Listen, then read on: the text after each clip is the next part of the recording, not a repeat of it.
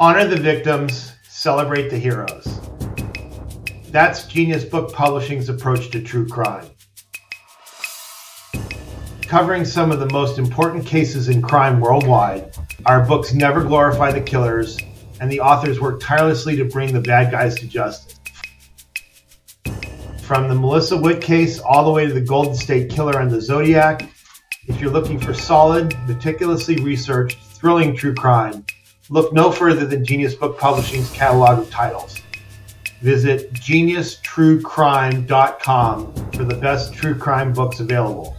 Also available on Amazon, Kobo, Barnes & Noble, and iTunes.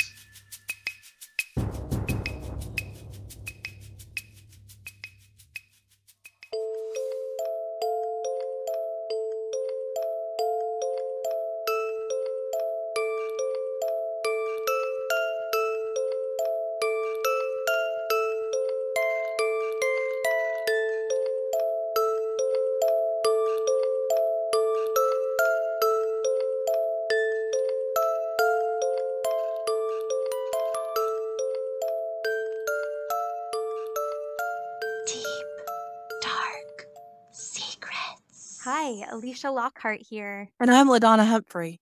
Welcome to Deep Dark Secrets, the podcast that brings light to dark places. Today, we'll be shining some light on another murder case connected to the death fetish community the murder of Diane Holik by fetisher Patrick Anthony Russo. Diane Holik was a beautiful blonde. She had so much to look forward to. She was 42 years young at the time of her murder, and she was a homeowner living in the Great Hills subdivision of Austin, Texas. She worked from home before it was the cool thing to do, and she was a supervisor at IBM, so she had a great career. Her role had to do with managing new college hires for IBM, and I think that would be a lot of fun getting to work with college students. Yeah, people just starting out in their career, just enthusiastic people, I would imagine. Yeah, I, I think it takes a special person to work with brand new entry level college students. So I kind of think that she must have been a lot of fun. That would be a very special job by someone who would be upbeat and really wanting to teach people that were coming in to the company. So it kind of helps me get to know her a little bit thinking about her in that way. She had a lot of great things going on in her life. She had recently listed her house, which she lived in alone, for sale with a realtor for four hundred and thirty-five thousand dollars. So a she was making for that time. Yeah, she was making bank at her job. I mean, had a really nice home, clearly a nice salary that went with it, and she was just so excited about putting this house up for sale because she was engaged to be married. Oh, And she was ready to move to Houston, Texas, where her fiance lived. And it's just really sad how the story goes because she didn't get to do that. I mean, this story unfolds and you will see how it ruined her fiance's life and all of, you know, the people's lives that touched them. I mean, it's really sad. It's awful. it makes me so angry that this man who had a death fetish decided to take that from her and from her fiance. It's terrible. So this was happening November 15th, 2001. We're going to travel back to this time frame. And that was a really bad day for Diane because it was the day that she was murdered. It started out like any other day for her. She was working from home and like usual, she was in pretty frequent contact with her coworkers and the people that she managed. There was a woman named Cynthia that was a coworker of hers who was also working remotely from California. And they had had a phone call around 12:30 p.m. And as they talked about work, Diane had casually mentioned that there was a man that had just left her house. Ugh. And yeah, chilling. So this man had seen a for sale sign in Diane's front yard and he pulled over and stopped and he knocked on her door to talk to her about the house. I'm starting to feel really uncomfortable because I've heard about so many people that have been murdered because they had their house up for sale and somebody randomly stopped by to see the house. These are opportunists, you know, he's a predator. He knocks on the door and Diane answers. She lives home alone She invites this man inside to talk about the house, which, you know, that's never a good idea. If you're a woman living alone, you probably want to have a realtor with you or something. Yeah, I think this should be like a cautionary tale to single women, women living alone, so they know how to keep themselves safe and you know the facts about the crimes that do happen around real estate transactions because that really is a thing. It happens a lot. I'm sitting here just thinking of five or six crimes that I know that happen that are very similar to what you're going to continue to talk about.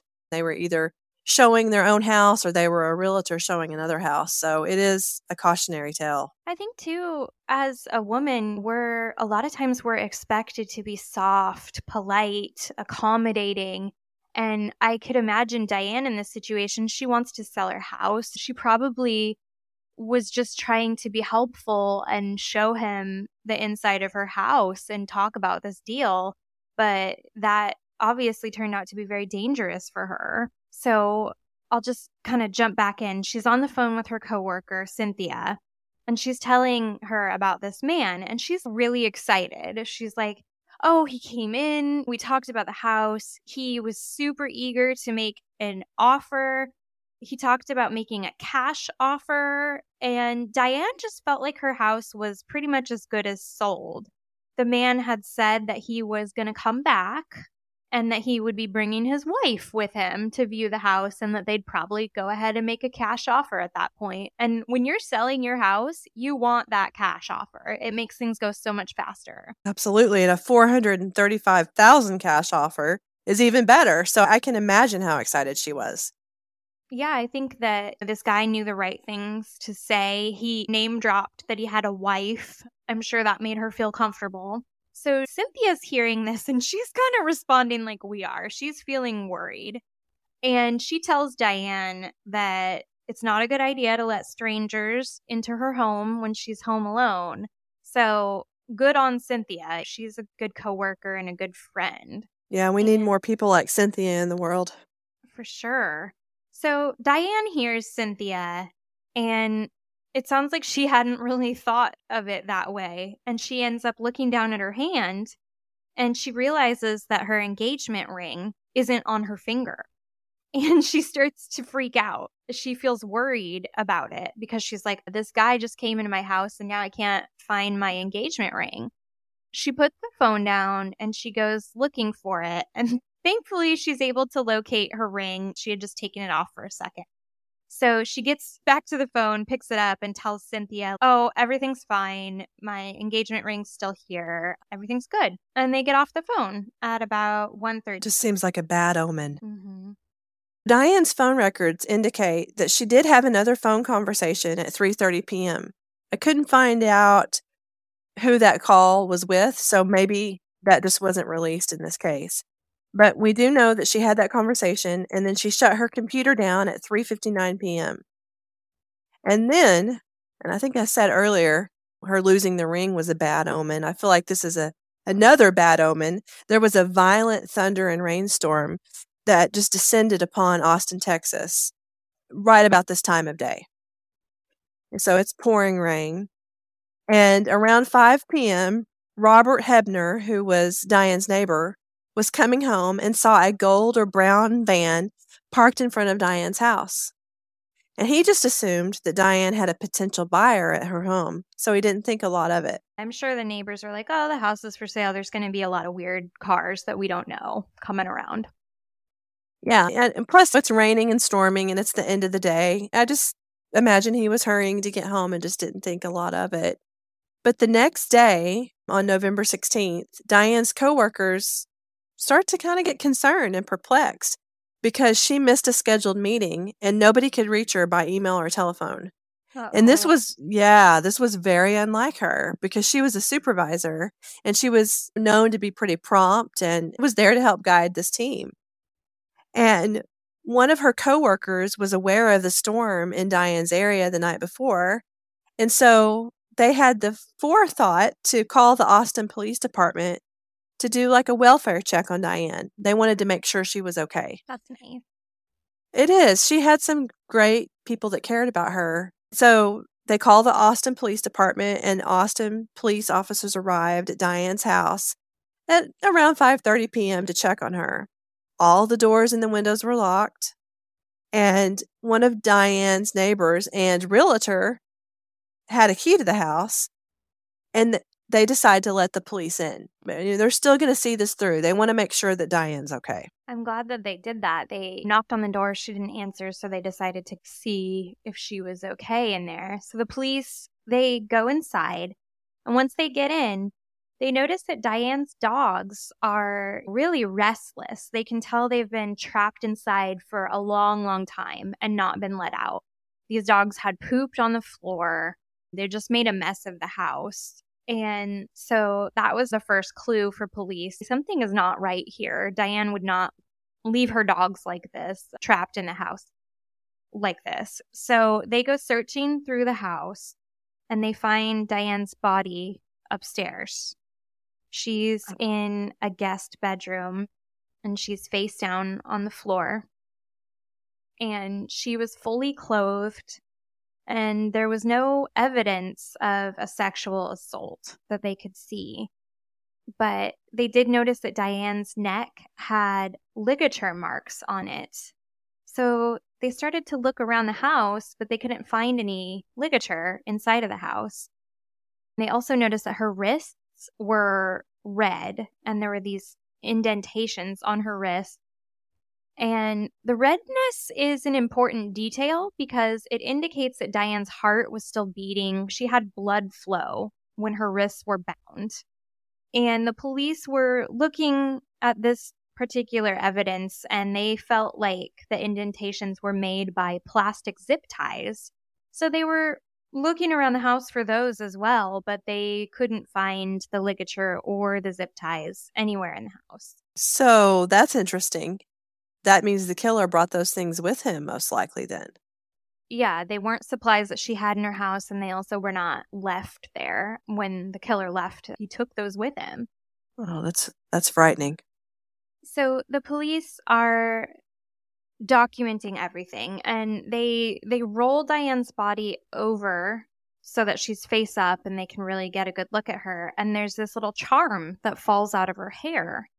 And when they look at other photographs of Diane later on, they can see that that charm was like a pendant of a necklace that she usually wore.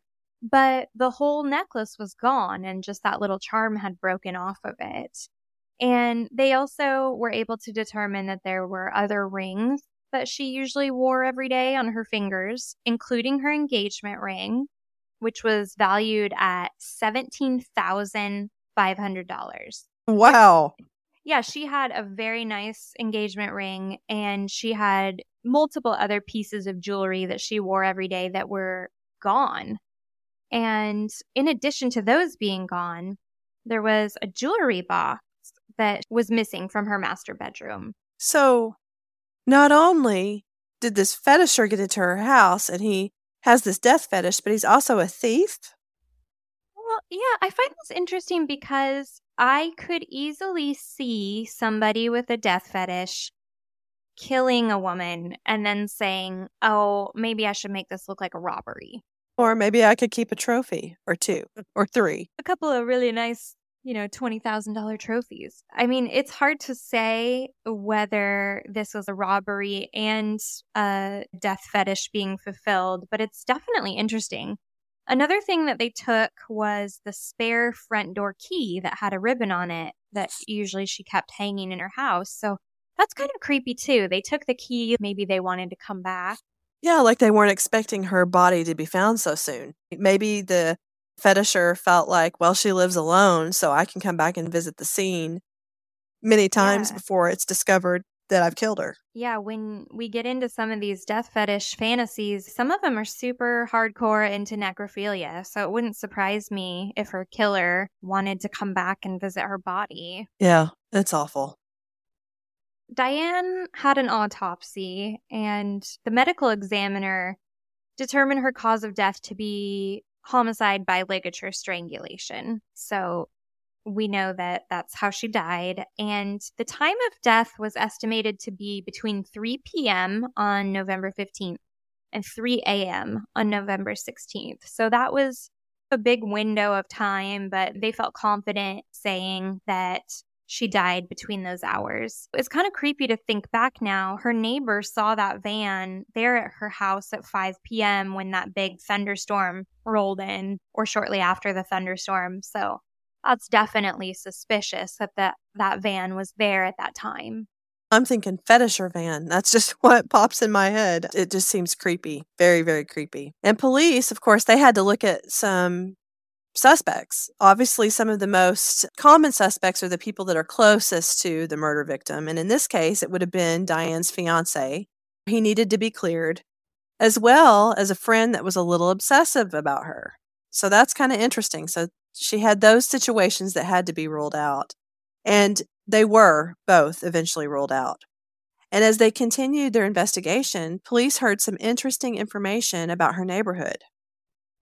On the day Diane was murdered, five other Great Hills residents with for sale signs in their yards had been approached by a man driving a tan colored van who claimed to be interested in buying their homes. That is horrifying to me. He was shopping for a victim. Yeah, he was cruising around in his van. I'm going to call it his fetisher van because that's exactly what it was. And he would knock on their doors and ask to come inside. He wanted to see the floor plan, and he rejected the suggestion of coming back with a realtor. I love that that's mentioned because that's what we were just talking about. That if you're home alone, you should say, Hey, buddy, come back with a realtor. This isn't cool. I know things have changed since even this murder was committed, and maybe people are more suspicious in a real estate situation. But I think I would have said, no, you're not coming in. I'm not even sure I would necessarily answer the door at this point to somebody I don't know if I'm, you know, living alone and and uh, my house is for sale. But maybe that comes with the knowledge that I have working in true crime that I know of all the murders that get committed. But it's just a scary, scary situation. And what makes it even scarier is that all of the other residents that this man approached that day, Alecia, they were women. That is so creepy. How does he know? I mean, he must have been watching the neighborhood. I think a variety of things he could have done. Property records. Most property records are free to look at. He could have looked at that and seen that they were owned by women. He could have simply been stalking the women in the neighborhood. I mean, there's a lot of things he could have been doing. None of them give me any peace of mind to know that this man was that calculated. And he was, because he even had a story for every single woman that he saw. And it was the same one that he had told Diane is that he was going to return with his wife on the weekend to see the house because he had recently sold a ranch or some sort of property and he wanted to make a cash offer. So he was saying all the right things to these women to disarm them, try to shut down those red flags that they might have otherwise had. It's spooky because we know from her phone call with the coworker Cynthia that Diane told her that this man wanted to make a cash offer that he was going to come back with his wife. So we know that that was the story that he told her too. Yeah, this has to be the same man. Yeah, absolutely. It's spooky, just really creepy. And the man had given different names to each of the homeowners that he went to talk to, which I think is interesting. I don't know why he did that, but he called himself Walter Miller to one person and then Jim Taylor to somebody else. And so this made it a little bit more difficult for police because they needed to know who he was. Yeah, that's exactly why he did it. Because one lady might call in and say, Well, it was Walter Miller who came to see me. And some other lady would say, Oh, it was Jim Taylor. So he was trying to put some distance between him and that neighborhood. He didn't want people to figure out that it was all him. This is something that he had been planning out very well on what he was going to do and how he was going to cover his tracks. The Police believed that that man who had seen all these other people that day had probably been the one that also paid Diane a visit. So he becomes this huge suspect in their minds and they need to find him. And so there was a composite sketch made of the man based on descriptions given by the other homeowners. And that composite sketch was shared with the public. That's another great clue, too. If everybody is describing this man Same vehicle, same neighborhood, same cover story. Murder suspect numero uno. It sounds like they put that sketch on different media sources, news channels, and things. And that got them some tips and some calls. And there was a woman named Tammy Cranford who called into the police and she was like, Hey, I know this guy. He came to my house. Unsurprisingly, Tammy Cranford had a for sale sign in her yard. She said this man was driving a golden or champagne colored van. So, this is a detail that I think is kind of funny about this case. Everybody's got a different color for the van, but it's all the same. It's gold, it's tan, it's champagne. You know, it's, you can picture it. It's like a sandy colored murder van that he's driving.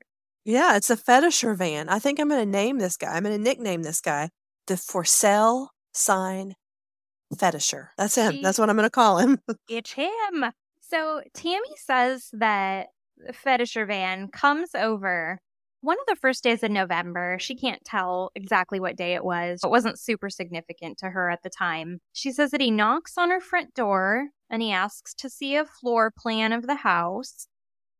And Tammy says that she notices that he's kind of nervous. She says that he's shaking, his hands are shaking, and that he's like sweating profusely Ew, that's a red flag, though. Poor Tammy. She invites this shaking, sweaty man into her home and says, Okay, you can come in and look around. Which, you No, know, no, no, no, no, no. Tammy goes ahead and puts her dog in a room. She's worried that the dog might attack him, so she puts him away. Well, I think the dog needed to attack him. Yeah, that's one of those things that makes me feel comfortable about my home. I have some big scary dogs, and I would never put them away if I had somebody coming through my house. Same So- here.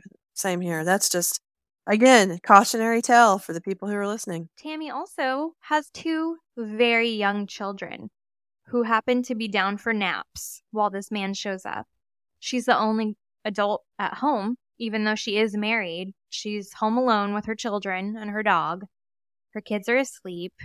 And so this man comes inside and he asks her if there's a husband or a boyfriend that he can make the deal with, like the house, selling the house deal, which is offensive. Misogynistic much? And Tammy's like, Well, uh, my husband's not home right now. And she offers the information that he's a very busy man that's not home very often. Bad idea. When you've got some stranger that wants in your home. Don't let him in, but don't give him this much information either. She is absolutely lucky to be alive. She goes on to tell the police that this man breezed through her home. He was like looking through all the areas. And as he's looking around, her son wakes up. She hears him crying. So she goes to her son's bedroom and she says the man didn't stay in the living room. He follows her down the hallway to her son's room. And she picks up her son to comfort him.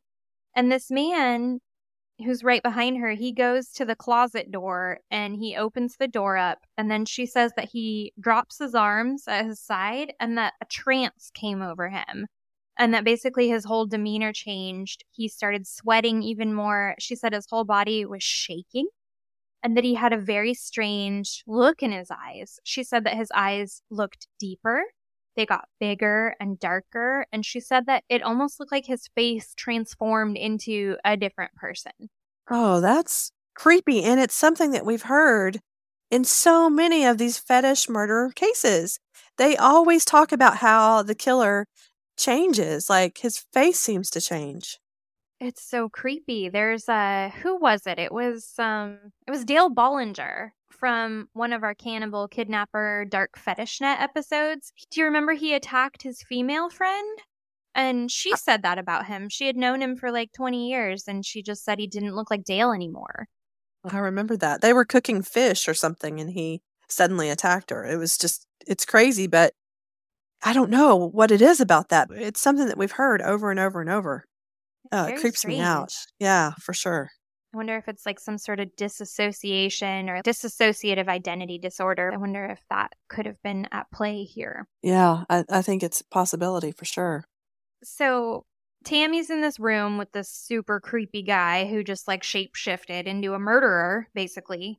And she walks out of the room, and I guess the man just stays in there. He's like in a in the zone. He's in a trance. And okay, I really don't want to make fun of Tammy, but this is the point in this story where Tammy starts to feel a little uncomfortable. Tammy, come on. Oh, she's holding her child and she's in the hallway, like, okay, there's this weird in my son's room. And then her other kid wakes up. Dun dun. I'm sorry. I'm like on the edge of my seat here. It's chaos here. Tammy's holding one kid, her other kid's crying from a different room. So she goes and picks up that kid. All the while, this weird man she doesn't know is just standing there in a trance with a distant look on his face. So she goes and gets her daughter. And now she's got both of her kids. And she goes and checks in the room, and the man, he's not there anymore. And she turns around, he's right behind her. And he's still not speaking. He's still like in a weird, in a weird thing. So Tammy goes ahead and lets the dog out of the other study, the spare room, because she's thoroughly creeped out. She's starting to panic now. The man becomes verbal again and he starts asking her repeatedly, When's your husband going to be home? When's your husband coming home? And this was not, you know, creating such panic in her that she throws him out. She calls the police. We all have different responses to panic because there's fight, flight, freeze, fawn. You know, Tammy might have been fawning. She might have been freezing up. Who knows? She was definitely not feeling okay at this point. The man asks if he can pet her dog and if the dog will calm down around strangers if it's petted. So he's just do, going down the checklist, basically. Is this a good situation to murder you? Like, damn. I mean, he's casing her house. And then he's getting all the details about dogs and husbands and everything he needs to commit this crime. And I'm just like, I feel like I feel like I need to talk to Tammy and make sure she learned a lesson here because I don't ever want her to do this again. Please don't ever do this again. Oh, I'm sure that she knows that now. But yeah, after the dog, he asks if there's an alarm system in the house. And Tammy goes ahead and tells him, Yeah, but we don't use it. Tammy! So this guy tells her that his name is Tony. So he's got another name, you know, the third name he's given out to the people in this neighborhood. And he had come, I guess, with this like black and white flyer printed out of her house. And he sees that there's some nice colored versions of this flyer. So he puts his dumpy self printed flyer down on the table and he takes one of the nice ones from the pile that her realtor had left there. And he says that he's going to come back with his wife to view the house again. And Tammy escapes with her life. And so things got really weird there. But then, for whatever reason, he decided, no, I'm not going to do this right now. Who knows if it was the dog or her kids? I'm not really sure why he didn't act on it in that moment, but he didn't. He left her. Well, and the fact that he brought that flyer with him kind of leads me to believe that he was casing the neighborhood, you know, driving through and then maybe going and doing some research. For uh, sure. You know, on the internet to see what he could find out. But this just blows my mind. Another woman comes forward. She calls the police after seeing the sketch, and she said she knew the man as Jim Taylor. So this is one of the names they'd heard before. And he had come to view her house not one time, but two times. She noticed that he happened to appear right after her husband left for work on both of the visits, which is scary and it did make her un- very uneasy. But that goes back to kind of our theory that he was casing the neighborhood and stalking these women. And on the second visit, she took note of the vehicle he was in. I mean, I'm just cheering for her, right? She, not only did she write down that it was a tan van, she also wrote down the license plate number. Yes, yes. Yes, I'm really excited about that. And so, using that number, the police were able to identify this Walter, Jim, Tony fetisher person. Whoever you are. That's right. But I've got a spoiler alert here for you. That wasn't any of his names. Really? No, he was none other than the the one and only Patrick Anthony Russo, and he was doing his best to blend into society. He worked, this, this blows my mind, but he worked at the New Life in Christ Church in a little town. He was a worship leader and a music director. That's sick. I know. I say this, I think, every episode, but it's mind blowing to me. I mean, now we've got a guy that's deeply entrenched in the church that's out looking to kill women. Yeah, BTK was in church too. He worked at a church. Yeah, it's just, yeah, th- this guy was a predator, and what a great place to hide yourself Mhm. and your predatory nature than within a church. That His work at the church couldn't erase that he had a criminal record dating back to the 1990s. Okay? He liked to target rich homes to rob, and he had even been involved in the kidnapping of a woman in the past. So this was something that he liked to do. He liked to target rich women. That's outrageous. I bet he's one of the reasons why that churches nowadays run background checks, even for you to volunteer at the church, let alone work there. yeah, with good reason now. Yeah, we got people like Patrick. So, but Patrick had even deeper, darker secrets. Okay, it goes well beyond targeting rich homes to rob because Patrick was a member of the death fetish community. He had a kink for horror fantasy sex and he loved to watch asphyxiation videos, videos of women being strangled and murdered. That was who Patrick Anthony Russo really was. The things that you choose to spend your time doing when you're alone says so much about a person. Yeah, you're right. It really does. On November 21st, 2001, the police had gotten all those tips from different women who had their houses for sale, and they finally got that tip where they linked the license plate number of the fetisher van to Patrick. So they were able to go get a search warrant for Patrick's home. And they also took him into the station while they were searching his home. So one officer was questioning him about his whereabouts on November 15th, which was the day that Diane was murdered. And Patrick told the detectives that he had become lost during a big storm that happened that day. He said that he was lost in the residential area of Austin, which is where Diane lived. And he said that he stopped and asked for some directions, but that he didn't go in anyone's house and that the directions that he got were from an elderly, gray haired man. Lies, lies, lies. Then he quickly switches it up with the officers and starts talking about his church job. He lets them know that he's in a Christian rock band called Broken Silence. And he says to the officers that he went and got directions in the storm when he was lost and that he was actually on his way to the KNLE radio station in the northwest section of Austin and that he had to go there to discuss, I guess, like the design of his music website with somebody who was working there. So he says that he got the directions and went off that way, and that he was at the radio station and knocked on the station door, and that oddly it was all locked up and just totally vacant, that all the lights were off and nobody was there. That's his alibi, I guess, for the time frame that Diane was murdered. So they have to check it out, you know. They go to the radio station, the police do. And they talk to this man named Sherland Priest, who was there that day during that big storm at the radio station. And Sherland goes on to testify that all of his employees at the radio station were there, that all the lights were on, and that because of the storm, they had all congregated in the front lobby, which is where Patrick says he went to, that was all empty. So he said all of these employees were there in the front lobby. They were dealing with the doors, just doing some storm prep stuff for the building at that Mhm. time. And so he knew Patrick very well. And he said, you know, there were lots of us here in the front lobby. It was all lit up. We were doing some work with the door. And there's no way I wouldn't have seen him if he came here and tried to open the door. Oh, uh, more lies. Yeah, this is a alibi fail. There's no evidence to prove that Patrick was anywhere near this radio station on that day.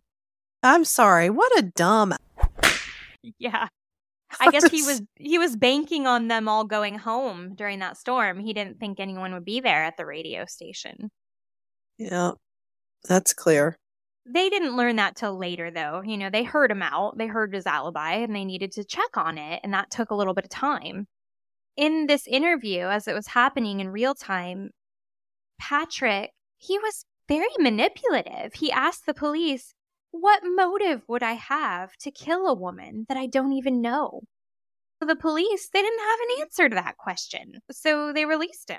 What? Yeah, they heard him out and they did the search on his house and they needed some time to verify his alibi, to look at whatever they had found at his house. So they had to let him go. They had no idea at that point that he had been lying or that he had this deep, dark secret that he was a fetisher, a death mm. fetisher. So he went ahead and left the police station and he went straight to the home of his pastor. What, to confess? He was weaving the web of lies. He says to Pastor Fox, I'm worried that I'm going to be arrested for killing a lady.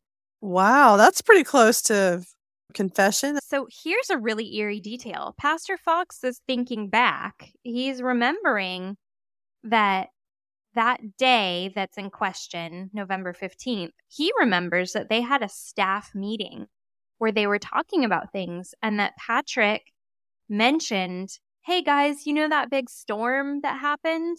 Well, I had this monumental moment, a life changing moment during that storm. God got my attention during that storm. It was a determining time in my life.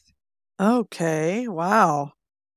We know that he was likely murdering Diane at that time, and he is so sick that he's sharing with his church co-workers that he had a religious experience during that time. That's awful. Pastor, he's putting the pieces together. He's listening to Patrick talk about how he's being accused of murder on this day, and he's remembering those things that he said about that day. Patrick goes on to talk to the pastor about the interrogation from the police. He's saying, They think I killed a woman. There's some woman that got murdered. She was murdered in her home, and someone took all her expensive jewelry they think I did it and it wasn't me. It wasn't me. And it turns out that the police had not shared any details with Patrick about Diane's jewelry being taken. Oh, wow. So that's a major faux pas for him because the police end up speaking to Pastor Fox and they found out that Patrick was sharing information with him that he had had no way of knowing unless he was actually a part of the crime because they had never told him the little tidbit about the jewelry. That's pretty damning. It's very damning. So the police then searched Patrick's church office on November 21st, 2001, and they also obtained phone records that show that Patrick made three calls at 3:30 p.m., at 5:34 p.m., and at 5:56 p.m. on November 15th and his location during those times originated in northwest Austin, which is right where Diane's home was. So the police, they arrest him that day. Perfect. Well deserved. Yeah, I mean, he pretty much did it to himself by oversharing with this pastor. So he I was, think that's a little bit ironic that church in which he was hiding behind is actually what exposed his secrets and ultimately lead to his arrest. Yeah, he was going out of his way to paint himself as this poor victim who was being accused of this murder that he had nothing to do with, and he just ran his mouth a little bit too much. Yeah, he got what he deserved. And thankfully, the conviction process was a slam dunk. There was DNA evidence from Diane's left hand, and there was another sample from some hairs on a green towel that were found on the couch. And guess whose DNA was a perfect match? Was it Jim Taylor? Was it Walter? It was it was our church going gospel singing Patrick, the fetisher. And in addition to DNA, the police also seized Patrick's computer because they were looking to see if he had done any searches on Diane, and they didn't find anything like that. But what they did find were 136 documents about other houses that were for sale and other real estate. So you were right. He was definitely looking up people's houses and real estate records. This was a very much a plan of his to yeah. find women that were selling their houses and go murder them. Yes, he was clearly very methodical. But while they're searching his computer, they also notice that there's history on a website called, get this, necrobabes.com. You and I are very, very familiar with that horrible website. It's a terrible website, and it's one of the most infamous and popular death fetish forums of its time. It's not in operation anymore, but it was one of the founding death fetish forums. It was even a paid website where people would pay for a monthly membership to be able to have access to photo sets of women being killed in various methods strangled, hung, shot, drowned, stabbed, all sorts of different categories of death fetish were on this website. And it was a place where all these freaks were congregating as the internet became more popular in the late 90s. And this website operated through the mid 2000s. So there were eh, many different owners. It changed hands multiple times. Some names that we can throw out are like Vicky Carr, a guy named Peter that I still see lurking around the death fetish forums. There was Joe Schwallenberg. It's just, it's a horrible website. There's lots of really bad things that actually came out of it. And at the time when this happened, the police had never heard of Necrobabes.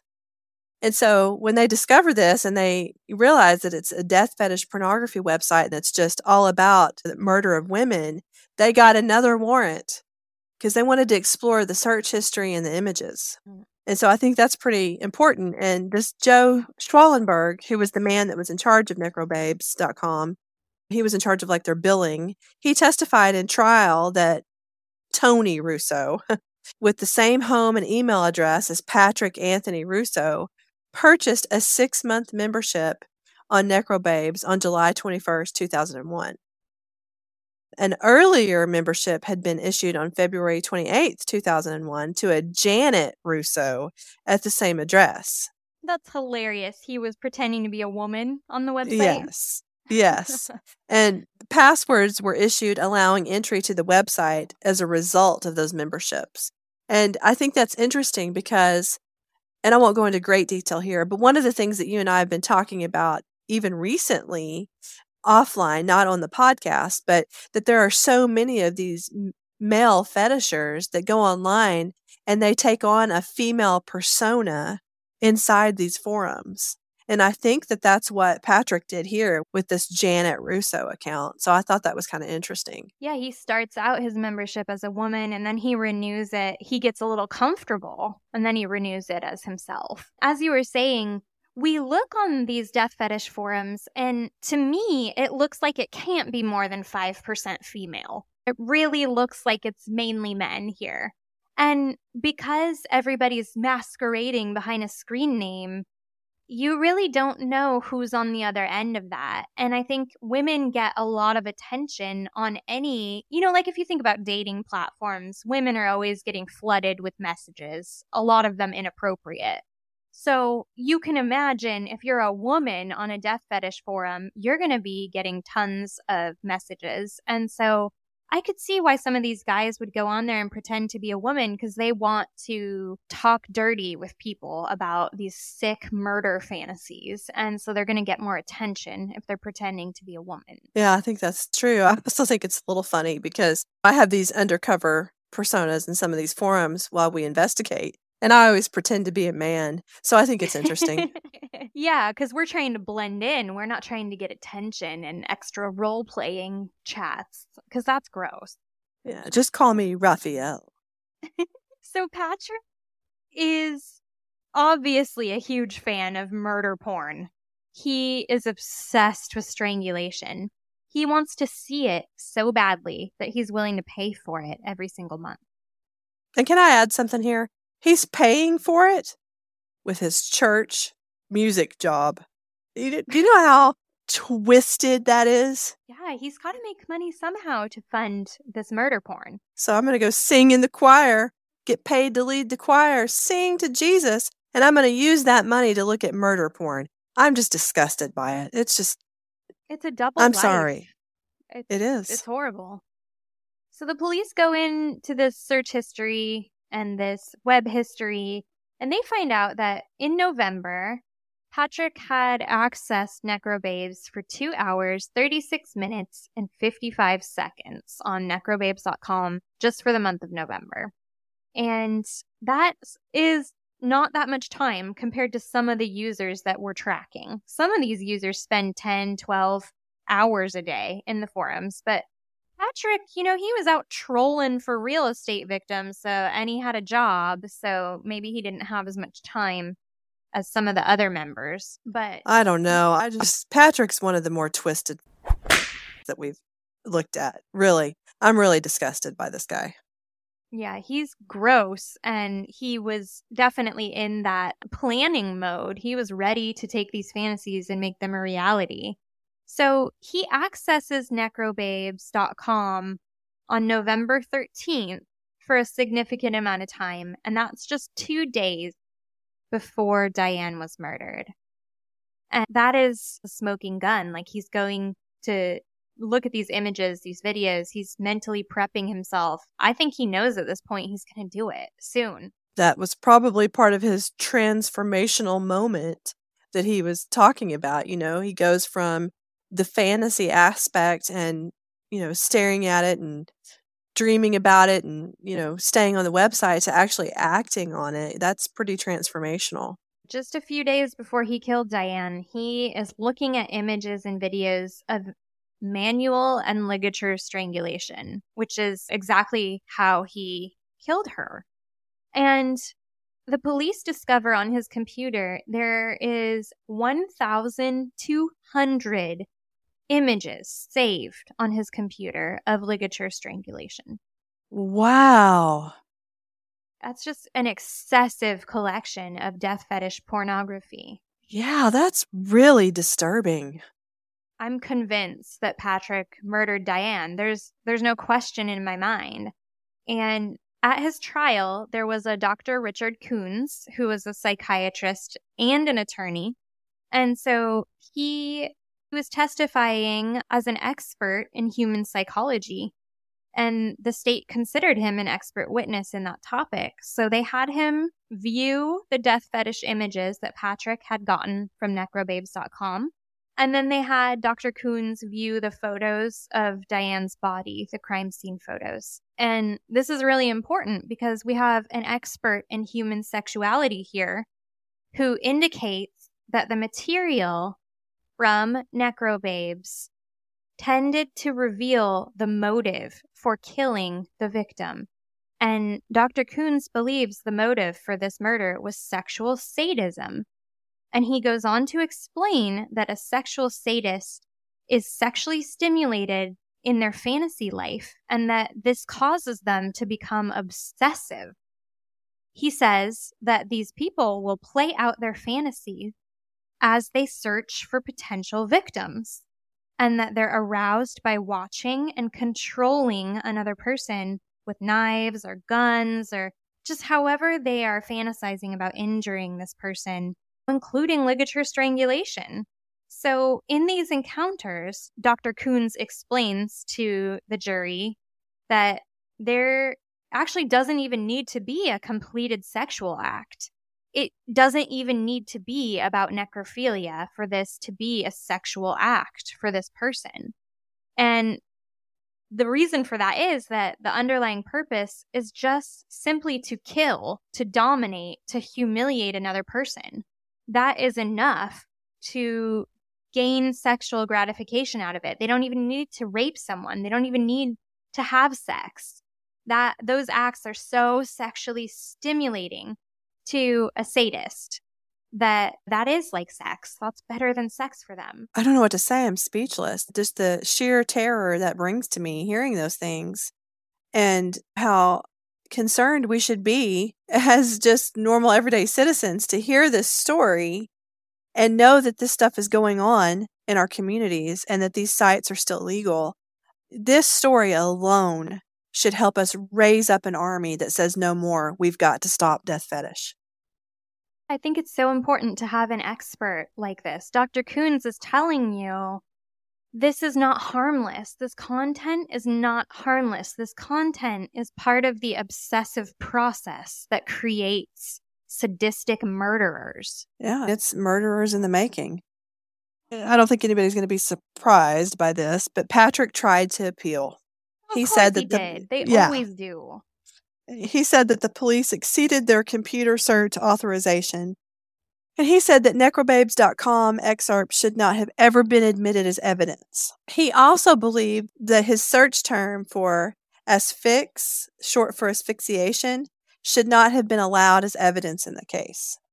This cracks me up. What a coward. He wants to see women strangled, but he's like, uh oh, I better not type the whole word. Uh, they're not gonna know what I'm looking for here. Fucking don't- idiot. don't do. I know. And it's ironic because the fetishers always whine and cry about things like this. They don't think anyone should know about their secret fantasy life. And they don't think that their fantasy life intersects with their real life. But it does. Mhm. Patrick Anthony Russo's death fetish is the reason that Diane was murdered and taken from this earth. There's no other ex- explanation for it. And we need to be afraid of these predators and these death fetish forums because that's what they are. Their obsession with this content is a red flag that we all need to pay attention to. And I could get on my soapbox all day long about this, and I know you could too. Those death fetish forums, they're dangerous. Yeah, this is a great episode to talk about that too, because in the beginning, there were all these red flags. You know, Diane shouldn't have let this guy into her home when she was alone. That was a red flag. Or Tammy and her terrifying experience, full of red flags that were just ignored, ignored until Diane was murdered.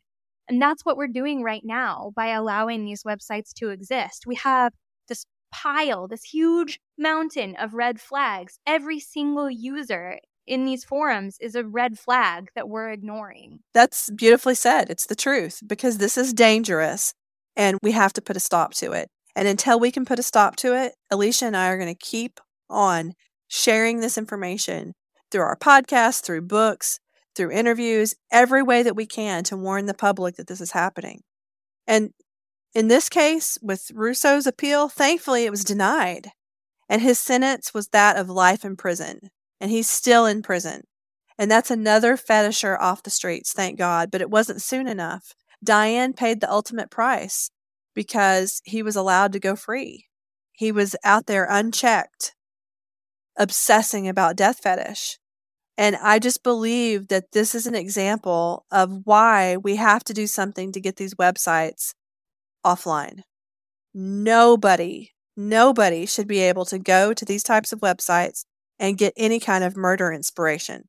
Yeah, this is like Pinterest for murderers. They're saving their little collection of strangulation images until they can do it in real life. And there's nobody that can convince me otherwise of that. There's just too much evidence to prove that this is where it, this leads to. If you consume this kind of content, this is where it's headed. You're absolutely correct. And I- I'm just grateful that people are tuning in, and I appreciate everybody listening today. I hope that you do take the time to consider what we've shared and that you will also make a decision to link arms with us, sign our petition. We're trying desperately to enforce obscenity laws throughout the United States. And if you want to know more about that, you can visit our website at deepdarksecretspodcast.com or you can find us on Facebook. We share a lot of great content on Facebook, Instagram, and TikTok about obscenity laws and about these cases that can help get you fired up about what's happening right underneath your own nose in your own community. And we just ask that you would join us, continue to to share our information and also tune in because together we're stronger and we can make a difference. We need your help. We're two women and we're bringing awareness here, but it really does take a whole village to fix this kind of a problem. So please head over to the website, sign our petition, just tell people about what we're doing. Tell your friends about our cause, our podcast. We need as many hands as we can get on board to take down this community. There's a lot of them, so there needs to be a lot of us too. Thank you so much for listening. I really do hope that everyone stays safe and aware. And remember to just keep being a light in your own community. Keep shining your own special light wherever you are. And just remember to keep your lights on.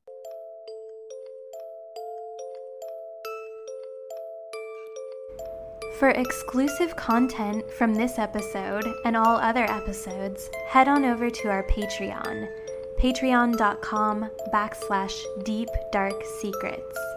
Sign up and you'll be able to see some visuals that accompany each episode.